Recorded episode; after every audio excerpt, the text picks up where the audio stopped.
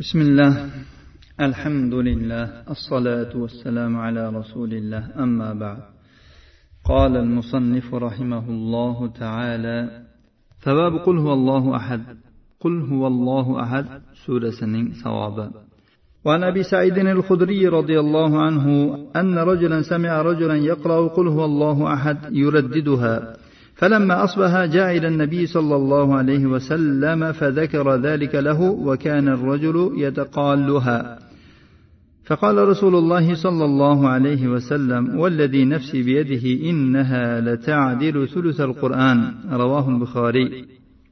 أبو سعيد الخدري رضي الله عنه دروا يتقلنا بركشة باشق بركشنا تندى قل هو الله أحد سورة تكرار تكرار أقيت كان اشتقال tong otgach nabiy sollallohu alayhi vasallam huzurlariga kelib bu narsani aytib berdi bu odam qulhualloh surasini oz kam sanayotgandi rasululloh sollallohu alayhi vasallam aytdilarki jonim qo'lida bo'lgan zotga qasamki bu sura qur'onni uchdan biriga tengdir imom buxoriy rivoyatlari وعن عائشة رضي الله عنها أن النبي صلى الله عليه وسلم بعث رجلا على سرية فكان يقرأ لأصحابه في صلاتهم فيختم بقل هو الله أحد فلما رجعوا ذكروا ذلك للنبي صلى الله عليه وسلم فقال سلوه لأي شيء يصنع ذلك فسألوه فقال لأنها صفة الرحمن وأنا أحب أن أقرأ بها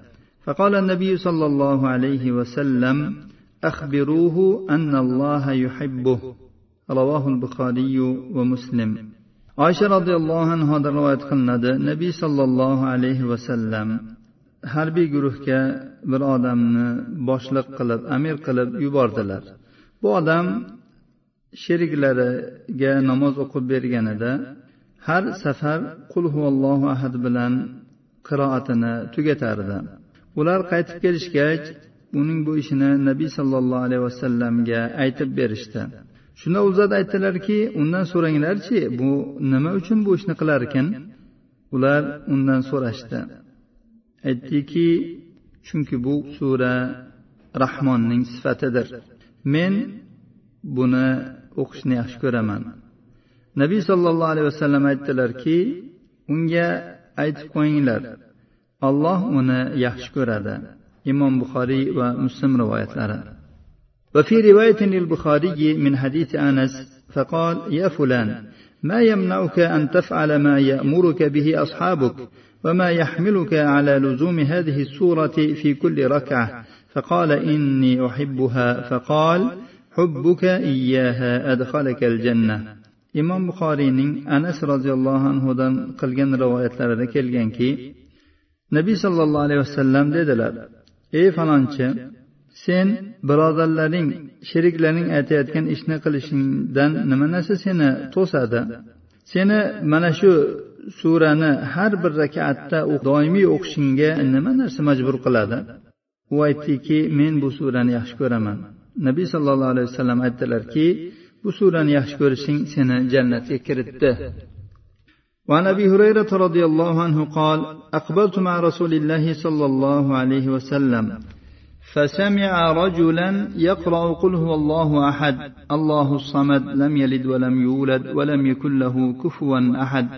فقال رسول الله صلى الله عليه وسلم وجبت. فسألته ماذا يا رسول الله؟ فقال الجنة. رواه الترمذي. وقال حديث حسن صحيح والنسائي والحاكم وقال صحيح الإسناد. أبو هريرة رضي الله عنه رواية خلنا dedilar men rasululloh sollallohu alayhi vasallam bilan birga ketayotgandim. Rasululloh sollallohu alayhi vasallam bir odamni qulhuallohu ahad surasini o'qib tugatganini eshitdilar. Shunda rasululloh sollallohu alayhi vasallam aytdilarki vojib bo'ldi. Men nima vojib bo'ldi ey rasululloh? dedim. U zot jannat dedilar. Imom termiziy nasoiy hokim rivoyatlari.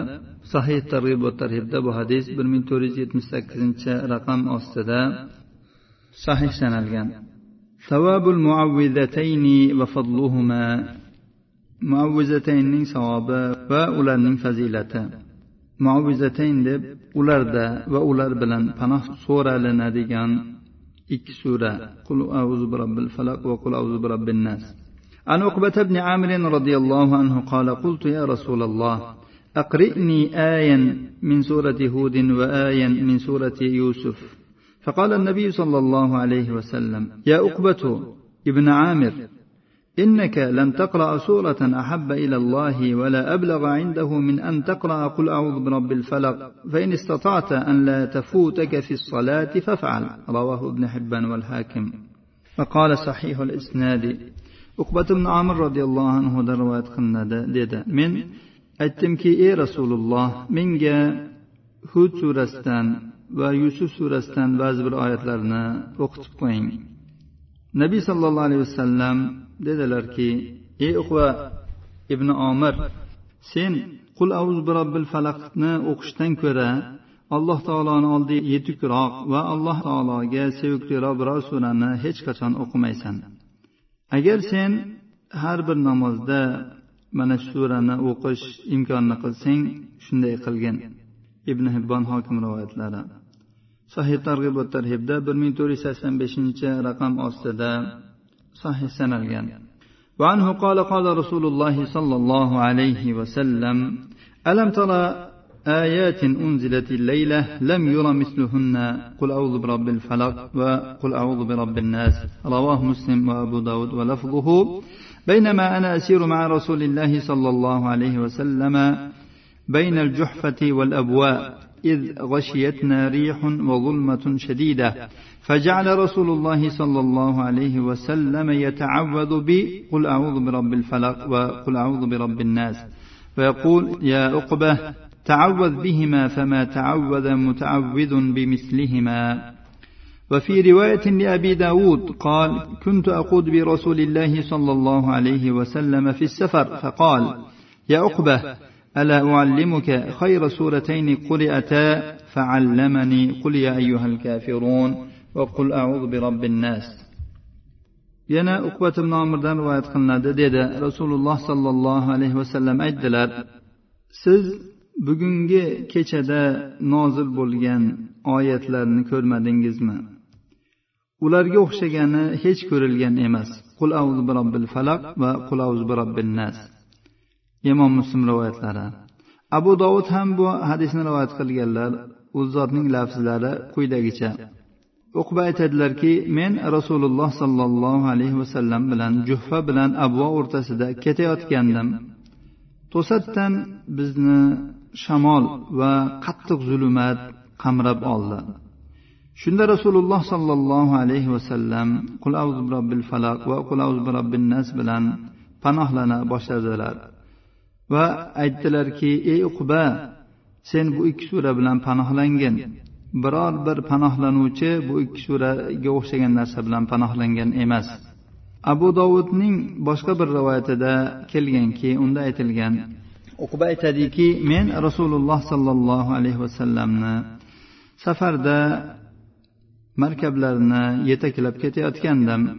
Shunda aytdilarki ey uqba men senga o'qilgan suralarning ichidagi eng yaxshi ikki surani ta'lim bermayinmi shunda menga qul ya ayyuhal kafirun va qul auz bi robbin nas suralarini ta'lim berdilar وعن جابر بن عبد الله رضي الله عنهما قال قال رسول الله صلى الله عليه وسلم اقرأ يا جابر فقلت ما أقرأ بأبي أنت وأمي قال قل أعوذ برب الفلق وقل أعوذ برب الناس فقرأتهما فقال اقرأ بهما ولن تقرأ بمثلهما رواه النسائي وابن حبان jobir ibn abdulloh roziyallohu anhudan rivoyat qilinadi dedi rasululloh sollallohu alayhi vasallam aytdilar ey jobir o'qi men ota onam sizga fido bo'lsin nimani o'qiy dedim va u zot qul bi robbil falaq va qul bi robbin nasni o'qi dedilar men bu ikki surani o'qidim. Shunda u zot aytdilarki sen bu suralarni o'qigin. Hech qachon bularga o'xshaganini o'qimaysan. Imom nasoiy va ibn hibbon rivoyatlari sahih targ'ib va tarhibda ushbu hadis bir ming to'rt yuz sakson oltinchi raqam ostida sahih sanalgan. Shu bilan qur'oni karimni umumiy suratda o'qish va qur'oni karimning ba'zi bir suralarni o'qishning savobi va fazilatlari haqidagi boblarni o'qib o'rgandik. Alloh subhanahu va taolodan o'qib o'tgan barcha hadislarimizni qalblarimizga jo aylab ushbu hadislarga amal qilib ularni o'qib yurishimizga nasib aylashini alloh taolodan o'tinib so'raymiz. Hada va sallallohu ala nabiyina muhammad va ala alihi va sahbihi vasallam